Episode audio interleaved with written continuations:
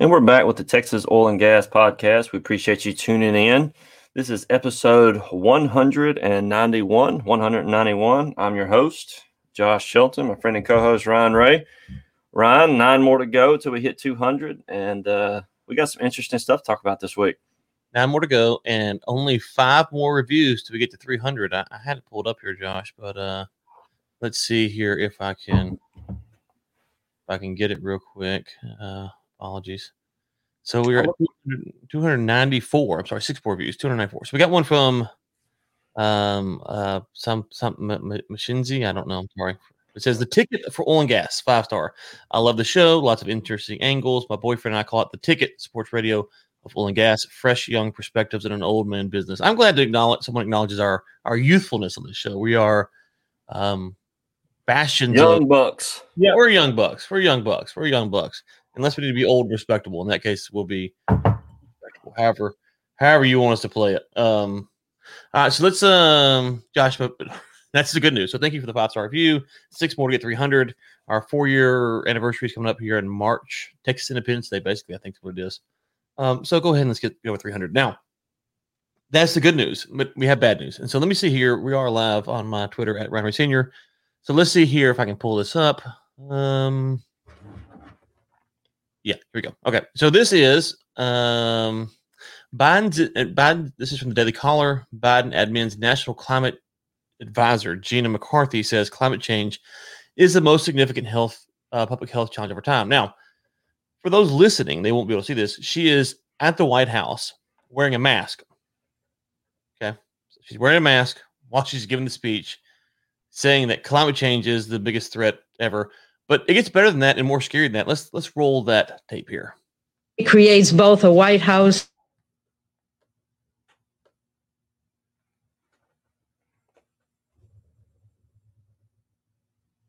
I'm not hearing it, Ron. This is to create an office of climate change and health equity, because after all, climate change is the most significant. And it creates both a White House. All right, so let me start. Take it from the top. Sorry about that. It creates both a White House interagency task force to address environmental justice, as well as an advisory council. It directs the Department of Health and Human Services to create an Office of Climate Change and Health Equity, because after all, climate change is the most significant public health challenge of our time. And it tasks the Department of Justice with establishing an Office of Climate Justice, because we know the communities who are being hurt, and we know we have to start enforcing the standards today and ensuring that they are part of the solution in the places that we can invest. Okay, so let's stop right there. Yeah, did you hear what I heard? Office of Climate Justice inside the DOJ, which is like the big boys. It's not like local county sheriff here. This is the real deal, Holyfield. So when you hear that, Josh, what do you think? Department of Justice, Office of Climate Justice inside the DOJ. Like, what are your thoughts? So the first thoughts I have is like, I get a picture of like MI6, like group of people converging on them, taking people out. No, I'm kidding. So I just see it as the police state being extending their powers into this climate sphere. And it is not good news. I mean, we would fall under the purview of that as a podcast. Oil and gas companies. I mean, I don't know to the extent of what they're going to be pushing this, but I know that it's not good. It's not good. And it's someone said, my God, climate change, more important than COVID challenge. Yes. Literally, she has a mask on saying that climate change is the worst. And to be fair, the Biden administration isn't the first one to say this. The World Health Organization came out last summer, started talking about the same thing. The concern I have here is that, and we're talking about some big companies here in a second, that this really pushes us towards the big company agenda. This exits the small guy, because if you start saying that the climate justice and all this stuff is, going to be, prosecuted or fined or monitored, well, you're going to have a staff of people that sits around and figures out when you're in violation, when you're not. And I don't want to go too far down the bunny hole, but Josh, I'm not an expert here, so I need your help. If you want to drill a well, you got to get a permit, it sounds like. Build a port. you got to get a permit. If you want to build a facility, you got to get a permit. If you want to drive your truck on the road, you got to get an inspection sticker and permits and all this stuff. Pretty much if you want to do anything, you got to get some kind of government approval, right? Yep. So I'm proposing, what's today? Today is February. Oh, my daughter's birthday, duh. It's LK's birthday. Happy birthday, EK.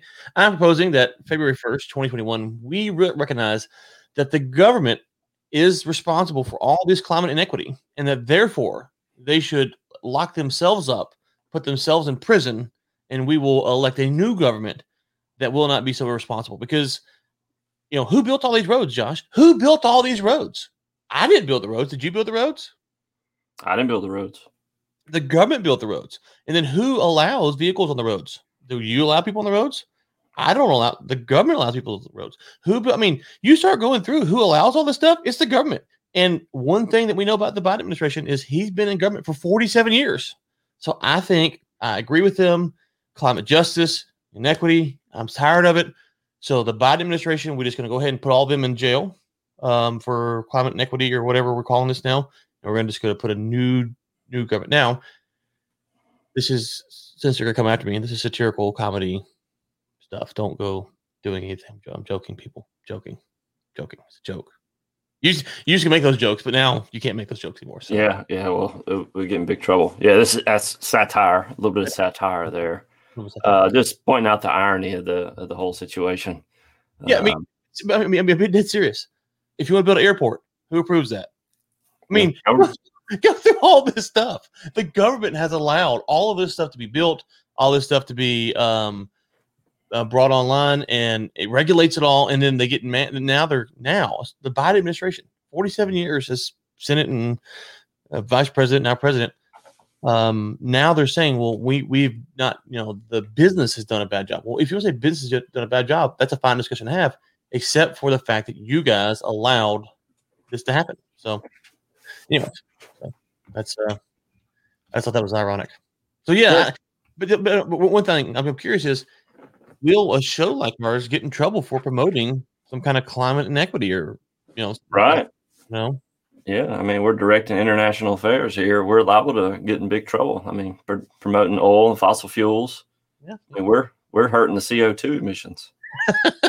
Well, we're doing this via StreamYard right now, and so we are keeping our emissions low. We're not flying around like John Kerry or Joe Biden on private jets. So, not today. Well, one of the things interesting to me, Ryan. So we brought up this last week. I don't know if we talked about it online or not. Yeah, we did. So Elon Musk is now drilling for oil, or not oil, but natural gas. And it makes me wonder what some of the angles for some of these guys are going to be. So I don't know if anybody follows like stock news. GameStop was obviously pretty hot last couple of weeks.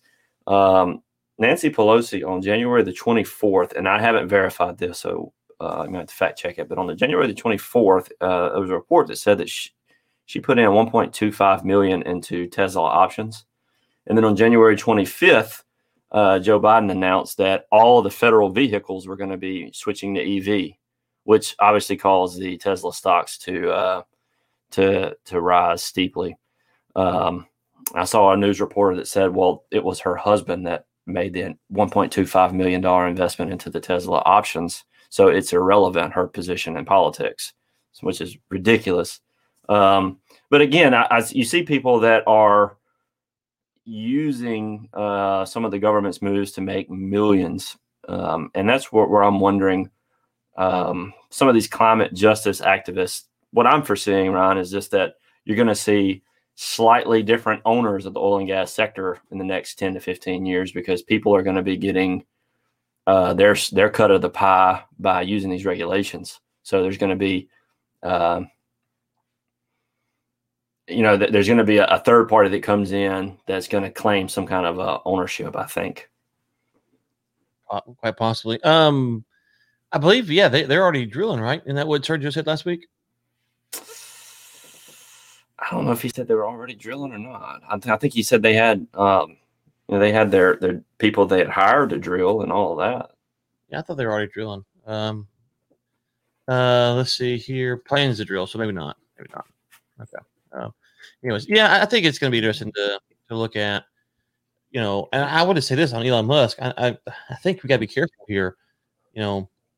you know, he is kind of aligning himself with the little guy for now, but his company is fundamentally based upon government support and government backing. So I would be very, very careful putting my eggs in the basket. Well, the government just did all that with Tesla. So obviously he's relying on that backing, making all the government vehicles EV.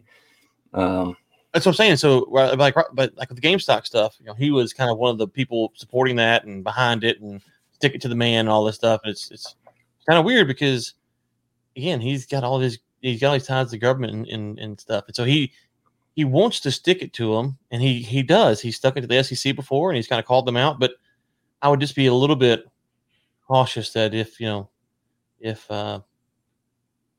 about lining with him. So, anyways. Yeah. Well, it's going to be interesting to see for sure. You know, people like him are getting into the oil and gas space. And I think you're going to see more, more movement as, you know, if you have to pay for what are they called? Carbon credits. Carbon credits. You got to pay for carbon credits. Essentially, those people, whoever is in charge of getting carbon credits, they're taking some of the profit from the oil and gas. Well, but that's how he makes a lot of. That's how, if I understand his business correctly, that's how a lot of his comes from, his carbon credits. And so, right. So now he's already become a oil and gas owner, if you will, by doing that. So, and the more the government will help this group of people profit from getting carbon credits, the more ownership they're taking of the oil and gas industry. And I don't know if you use exactly those terms, but you see what I'm saying. Yeah, it benefits them more than it would, you know, your average producer who's not really tied up with the carbon credit thing. Yeah, and you're going to see more of that with this climate justice stuff. I think you're going to see more redistribution like that. It's hard. It's just one final thing. It's hard to know. You know, you don't want to be a fearmonger like, oh my gosh, they're going to, you know, tear down the world. But on the flip side, it's, you know, when you hear that, what are you supposed to think? An office of climate justice. And I got a piece on the War Room kind of writing about this, but just the final thing I'll put out here, Josh, is just so we're all on the same page, climate justice means local environmental impact, right? So if you said, hey, you know, you're impacting the climate, okay? So that's talking about the temperatures, you know, warming or cooling, or you're causing more rain or less rain or more snow or, you know, some kind of climate change. What they're going to actually do, and I'm fine to be on the record in this, is they're going to say this facility polluted this nearby area, and therefore we want to find these people, prosecute them, or whatever it is. Which that is some level climate change, but it's not the type of climate change that we talk about when we talk about climate change, right? So we talk about climate change, we're talking about the sea levels rising and famine and all this stuff. That's not so. Just kind of watch over the next couple of years if this gets rolled out is. It's going to be climate justice, but it's really going to be local environmental impact. Because if you did climate justice, you'd have to say, well, how much of the pollution from China is impacting our climate? Well, they're not going to answer that question because they can't answer that question, A. And B, if they did, they'd not go after folks in China. So it's going to be very much a localized environmental crackdown, not a climate as if global climate change. So. So a shout out to Anas for pointing out some of the cross borders. So he had an hilarious tweet that he put out over the weekend where somebody said they made a point that if they moved to all electric vehicles, that it would reduce their emissions by, I think, 20%. And he put out that it would reduce the global emissions by 2%. And the guy got real upset with him and told him he was wrong and lying. And so he pulled up a stat that said that this country made up, I think, a certain percentage of the global output, which was like 2% or something like that. So all that this whole country, I think Europe did, it was minimal. It was nil, the effect it would have on the global impact of CO2 emissions. And that's what a lot of people fail to see is that what we're doing over here with you know, EV and all of that it's not the overall impact on, you know, as far as the global perspective comes, it's not that great. Well, yeah. And then just, you know, Biden saying that he's going to transition all of the federal cars to EV. Okay. We got to build a bunch of charging stations. You got to put more support in the grid. Like, it's not as simple as just, and I know he said he's going to build charging stations, but it's not as simple as just saying, hey, more EVs, less problems. So if you put more cars on the road, gas burning cars, diesel burning cars on the road today, you would cause, you know, traffic problems, or I say more cars, like there's literally more people here, not, you know, so there's, you import 1 million people and you spread them out in Dallas-Fort Worth, the traffic's gonna get worse, right? The gas station lines get a little bit longer. Well, if you swap into 1 million gas burners and you put 1 million EVs in Dallas-Fort Worth, you're gonna have different problems. Yeah. Where are those people gonna charge at? There's not enough charging spots for them. And so if they're gonna charge at their house, they're gonna charge at their apartment complex, a lot of people in apartments in DFW, you know, if they're out and about. And then that's different strains of the grid at different times of day. So you have all these things that it's just not as simple as saying, hey, we're going to put these on. And so you got to build stuff. When you build stuff, I don't know if you know this, Josh, you pollute. It's really terrible. You know, building stuff causes pollution. So it's something to watch for there. But hey, so we've been talking about the past couple weeks about, let's say a couple weeks since the election, about Exxon.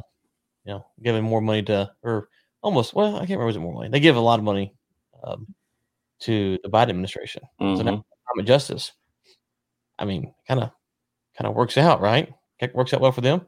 Yeah, the climate justice probably will be a little lenient on old Exxon.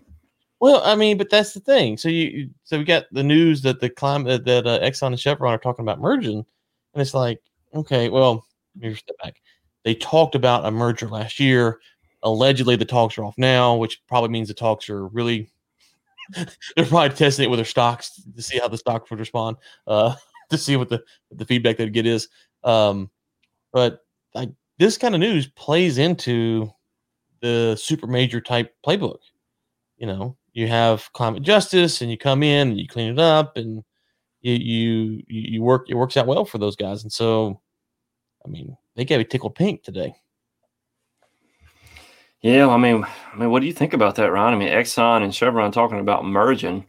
That would be a massive merger.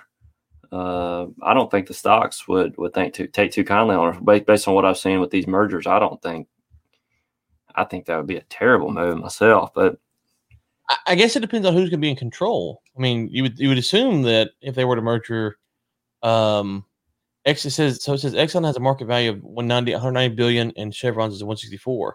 You would assume that Exxon would be in control if they were to merge. You know, they could be the top. You know,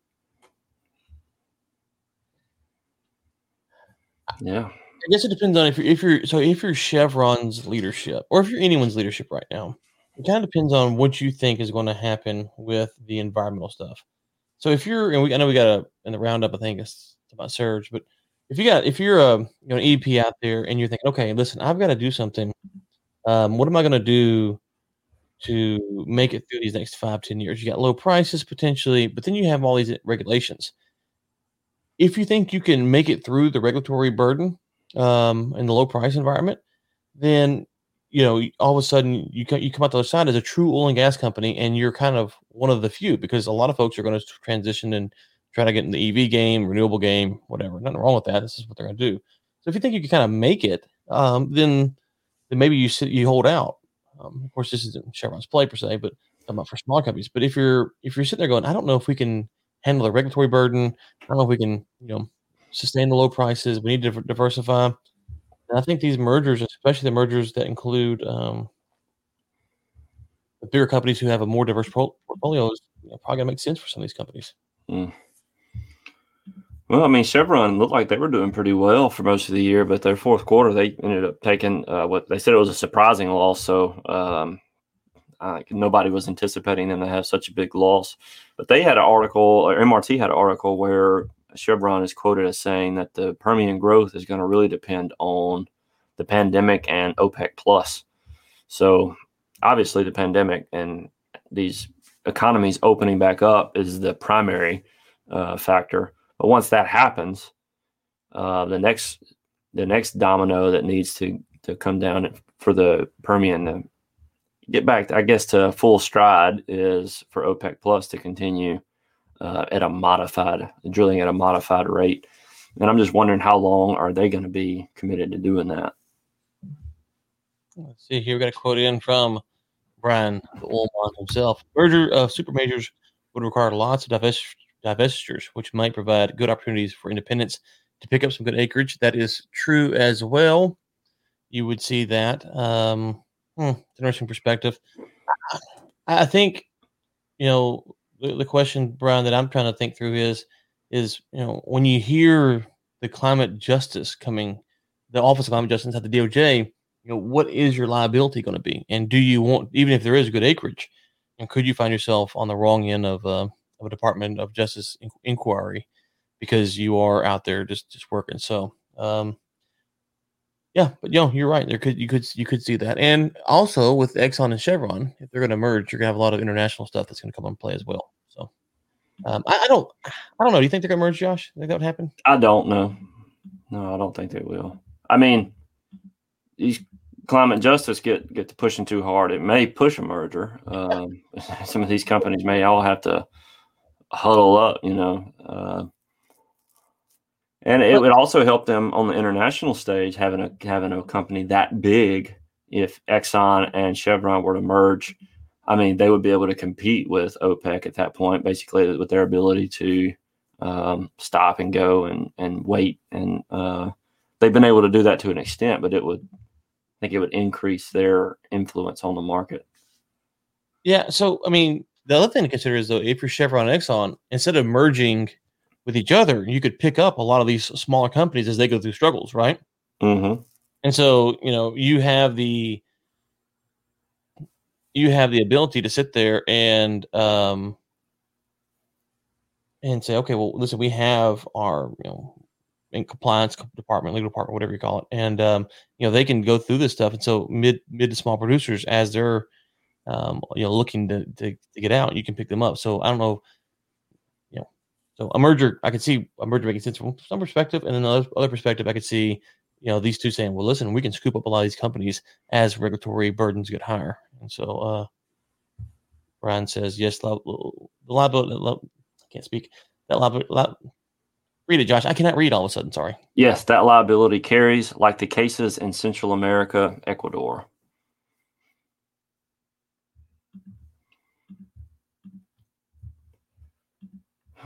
Your prediction is they're not going to merge. That's what you're saying.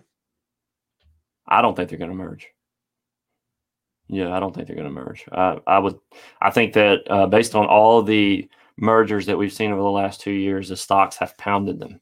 Even if there were some synergies, they're just not going to let it. They're not going to let it go through and profit. I mean, every time I've seen it, even with ones that made sense, there would be mergers that actually. The synergies which should have helped them increase in value, and the stocks pounded them. I don't see that happening, at least not right now. So we also have a couple of articles here, Ryan. So one of them is Diamondback CEO. This is an oversupplied world. It was one of his quotes, and so he talks about oil prices moving a bit. And he says here, we're still 8 million barrels of oil oversupplied. So he's looking at the oversupply and thinks that this is gonna take some time for it to rebalance. Yeah, one final comment here from Brian. He says, if they merge, there will be divestitures and probably spinoffs. Certain areas into new companies. I agree, Mr. Mon. I agree. If they do merge, I'm curious, Brian. Do you think they'll merge? I don't. I'm like Josh. I don't think they will right now. Now, if we see another reduced price environment, we're sub 40, then obviously I think anything's on the table. But anyways, as far as being oversupplied, Josh, you know, so I've been looking at. Let me see here if they've got the Lunar New Year numbers in China. So, the last time I looked at it, the travel data was pretty weak, and so they were like giving. Yeah, it looks like they're still saying that the Lunar New Year travel is still pretty abysmal, and so if that's true, then you know you look at. demand, and you had to wonder two things. One, how obviously the Chinese numbers from last year are off on some level, but you know, if they're not, you know, Lunar New Year is the biggest travel event in the world, I think, yearly basis. And so if that kind of demand is down, then, you know, where are we really at? And so, because we have to, you know, that's one thing we talked about for a while now, is you kind of have to get back to the sense of normalcy to understand, you know, where is the demand at? You know, people have moved. Did you see the article from U-Haul about people moving, you know, from like Texas and Florida and all that kind of stuff? I did. Yeah. Okay. Well, once they get here, then, you know, are they driving longer, shorter, you know, stuff like that. So all that kind of demand stuff has to be reshaped. But this is kind of one of those big events that you can say, okay, historically it's done this is the kind of demand we've seen from it. If that comes back and it's pretty disappointing, which it looks like it will be, you know, what does that mean for the market? You know, so if you're saying that we are oversupplied, A, and B, that these big travel events are not going to take demand supply off the market, then I think we're in an interesting spot. And, you know, that the early indications are that we're definitely that the demand is not there for a lot of reasons. So there's been some talk about you know, pipelines. So when one of the first things that Biden did was he killed the Keystone pipeline. So there are other pipelines that some of Biden's associates are wanting him to go out and actually kill as well. So the pipeline opponents want Biden to act, and they feel emboldened by him killing the Keystone deal. And so they're trying to get him to go after some other pipelines. So they've been fighting, trying to get Biden to move forward. And this is terrible news if Biden takes this to heart. I mean, you got the Dakota Access line. There's Energy Transfer is working on a couple of lines that they're trying to, that they've been targeting. Man, Enbridge. There's, I mean, golly, if they end up doing this, and I don't. The thing is, Ryan, is it doesn't even make sense. How are they wanting this oil to get moved if it's not by pipeline? I mean, obviously they're not wanting to get it moved at all. I'm thinking train, the most safe and efficient and environmentally method ever. Train. Yes, train that Warren Buffett owns, I think, just for perspective. Is that what they said? They want it to go by train? I mean, if you don't do pipeline, you got to truck it or train it. That's your options. So, you know, and so obviously we know that trucks and trains are not nearly as efficient as pipelines as far as safety goes or anything. And so, you know, that's the thing. If you don't, you know, if you say you don't want a pipeline, now there's a lot of reasons you could get to not want a pipeline, but let's just presume that it's not a landowner dispute or anything like that. It's just you don't want a pipeline. Okay. Well, if you don't want a pipeline because you don't want a pipeline, that's fine. But if it's for environmental reasons, then you have to realize that saying I don't want a pipeline, again, there's no kind of graveside or something crazy. It's just open pasture. You say, listen, I'm concerned the pipeline might leak. Okay, sure, that's fair. But when you put it on a train or a truck, you're obviously increasing the chance that a spill is going to happen. And so it is the least, those are the least safest options that you have. And so to your point, though, I'm kind of torn on this issue because I really didn't think Biden was going to come out swinging as hard as he has. And so part of me thinks that he's swinging so hard because he wants to kind of tamper down some of the pressure from the more progressive side of the party. So you see that the Office of Climate Justice, and it turns out that nothing really happens. They have it there. If they want to use it, they can, but it's just a bunch of smoke and mirrors. But he's doing so much, you have to take these threats seriously. And so if you're looking to build a big pipeline project, you know, multi-state pipeline project, and you got through all these permits and stuff, you have to be concerned, at least for now, that he will cancel them or you know, use his powers to block them. And so I don't know. I think the real test is going to be after the 60 days is up, what does he do with the drilling on federal lands? I think that's the next test. If it goes back and he lets you do, you know, new, you know, he kind of goes back to the way it was under Trump, I think we can all take a deep sigh of relief. But if he puts the kibosh on the federal permits moving forward, well, you're going to see folks, and he, you know, and that's going to assume that he won't let you renew them. So you're going to see folks who have to drill to get it on market, right? So I know we're a long ways for that 60 days being out, what probably about 50 days or so. I think that's kind of the next thing. Well, just think about this. So Cowan, referencing Mountain Valley, he said that in general, legal and regulatory challenges have made companies think twice about investing in new pipelines. And he references the 600-mile Atlantic Coast pipeline that was canceled last year. It was going to be an $8 billion project.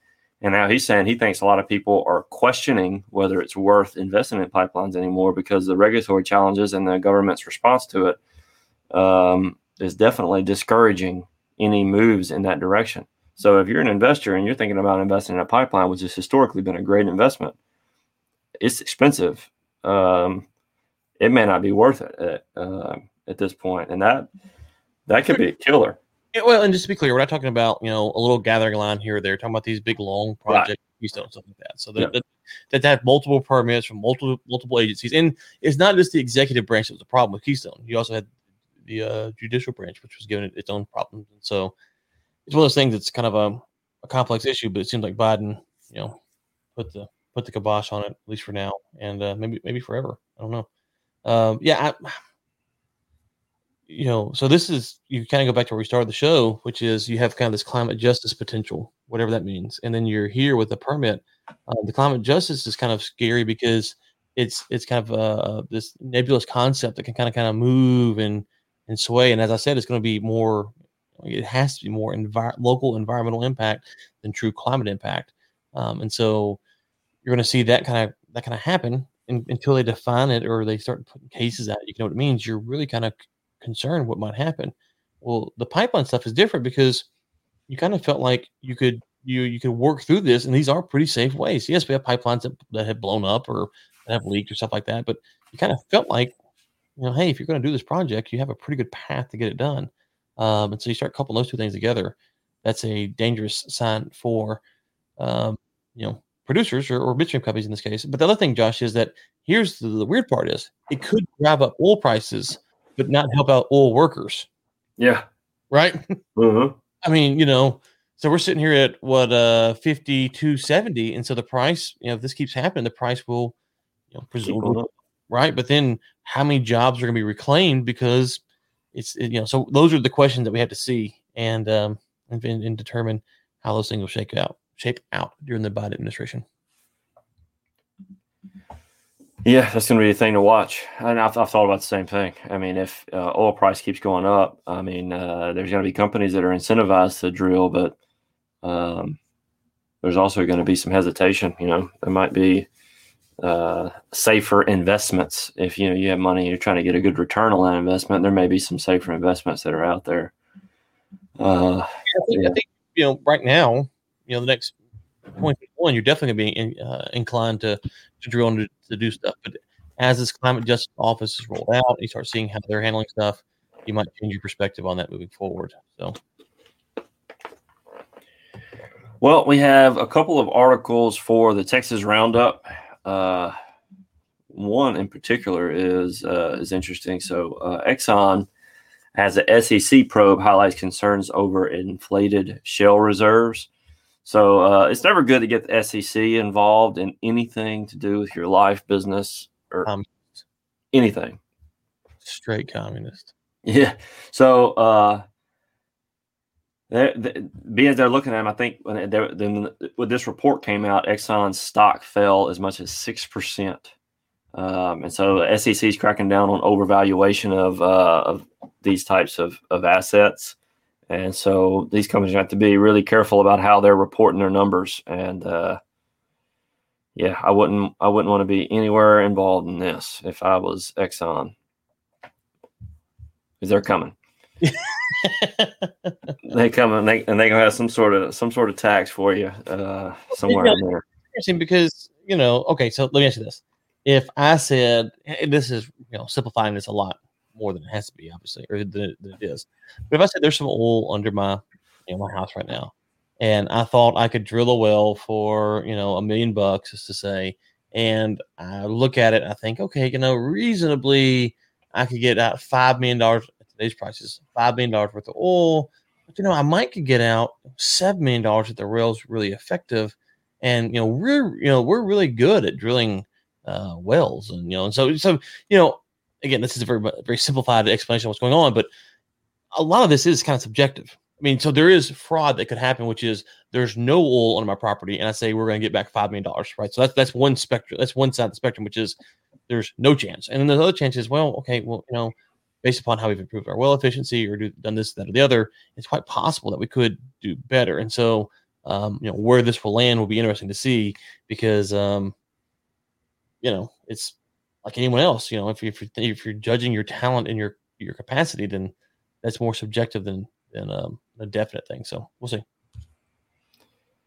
Yeah, well, it's going to be interesting to see how this plays out. So you know, we mentioned Biden and the ban on federal leases.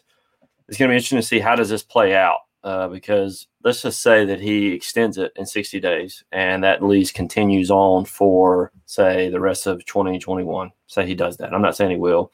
Let's just say he does that.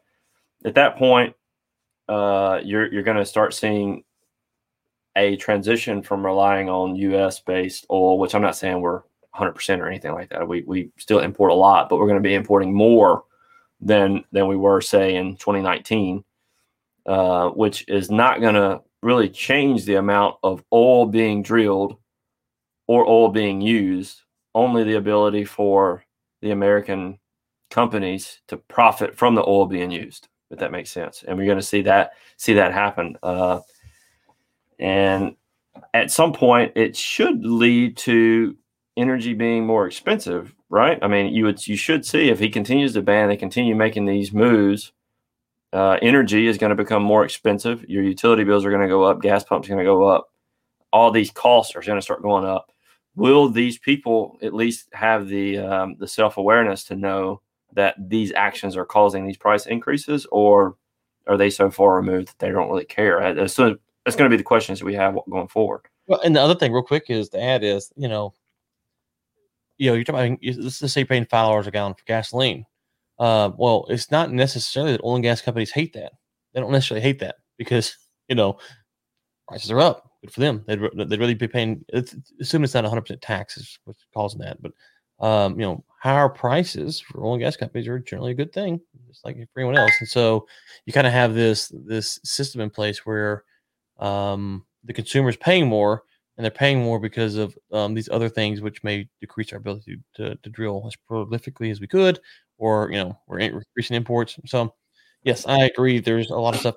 I don't know, to your point, though, will someone in the middle of Kansas realize that we're paying $5 a gallon potentially because we can't drill as much, you know, or we're having, you know, we're being forced to import more or whatever. So we can't refine it here for whatever reason. You know, some kind of, I don't know if they'll figure that out, and I don't have much faith in the media. Hold them accountable.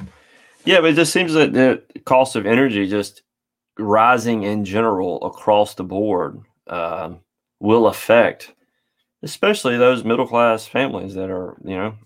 Oh, it's terrible for economic rebound to have high energy prices. These energy's not cheap. You know, I say it's not cheap. You don't want it to be more expensive. You don't want your utility bills to go up for sure. Think about this from a diesel standpoint.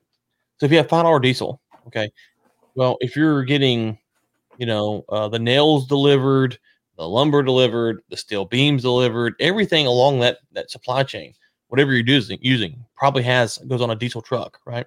Mm-hmm. And so all those costs are, what's diesel right now, $2.20, something like that.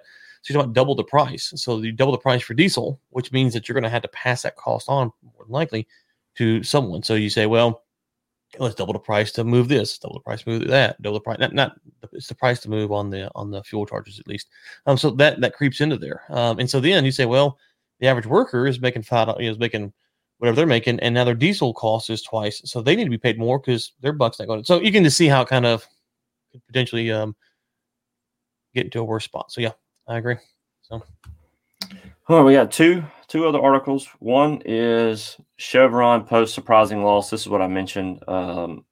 Noble deal charges. So again, this is where you had a merger, and then you have, you know, that there's a stock dip, a dip in stock prices, and then you know the loss obviously. On refining was something that was, you know, surprising. And then the last article, Ron, you mentioned this at the beginning of the show, Surge. Surge, they announced a significant Midland Basin acquisition. So for a $420 million, they acquired, I think it's Grenadier. I've been waiting for the whole show. Man. Grenadier has got to be what it is. It ain't Grenadier. It's Grenadier. Yeah, Energy Partners in Howard County. Yes. I got it right the first time, so. Maybe. Yeah, maybe. I'm not sure. I'm not certain at all. Oh, I've been waiting for that one. I slid that one in there, well, for a couple reasons, but mainly just so you'd have to say it. Grenadier. Mm. All right. Well, that is it, I guess, for today's episode. We got episode, we're at 191, right? So 191. 9 more to 200. 6 more reviews to 200. 300. 300. 5-star reviews. I had up 8 fingers there. That's not really, I don't know what that's going on there. Yeah. 6 more reviews to We Are Sparta. That will be our We Are Sparta episode. I don't know what we'll talk about. Anyways. All right, folks. Thank you so much for tuning in. And until next time, keep bombing.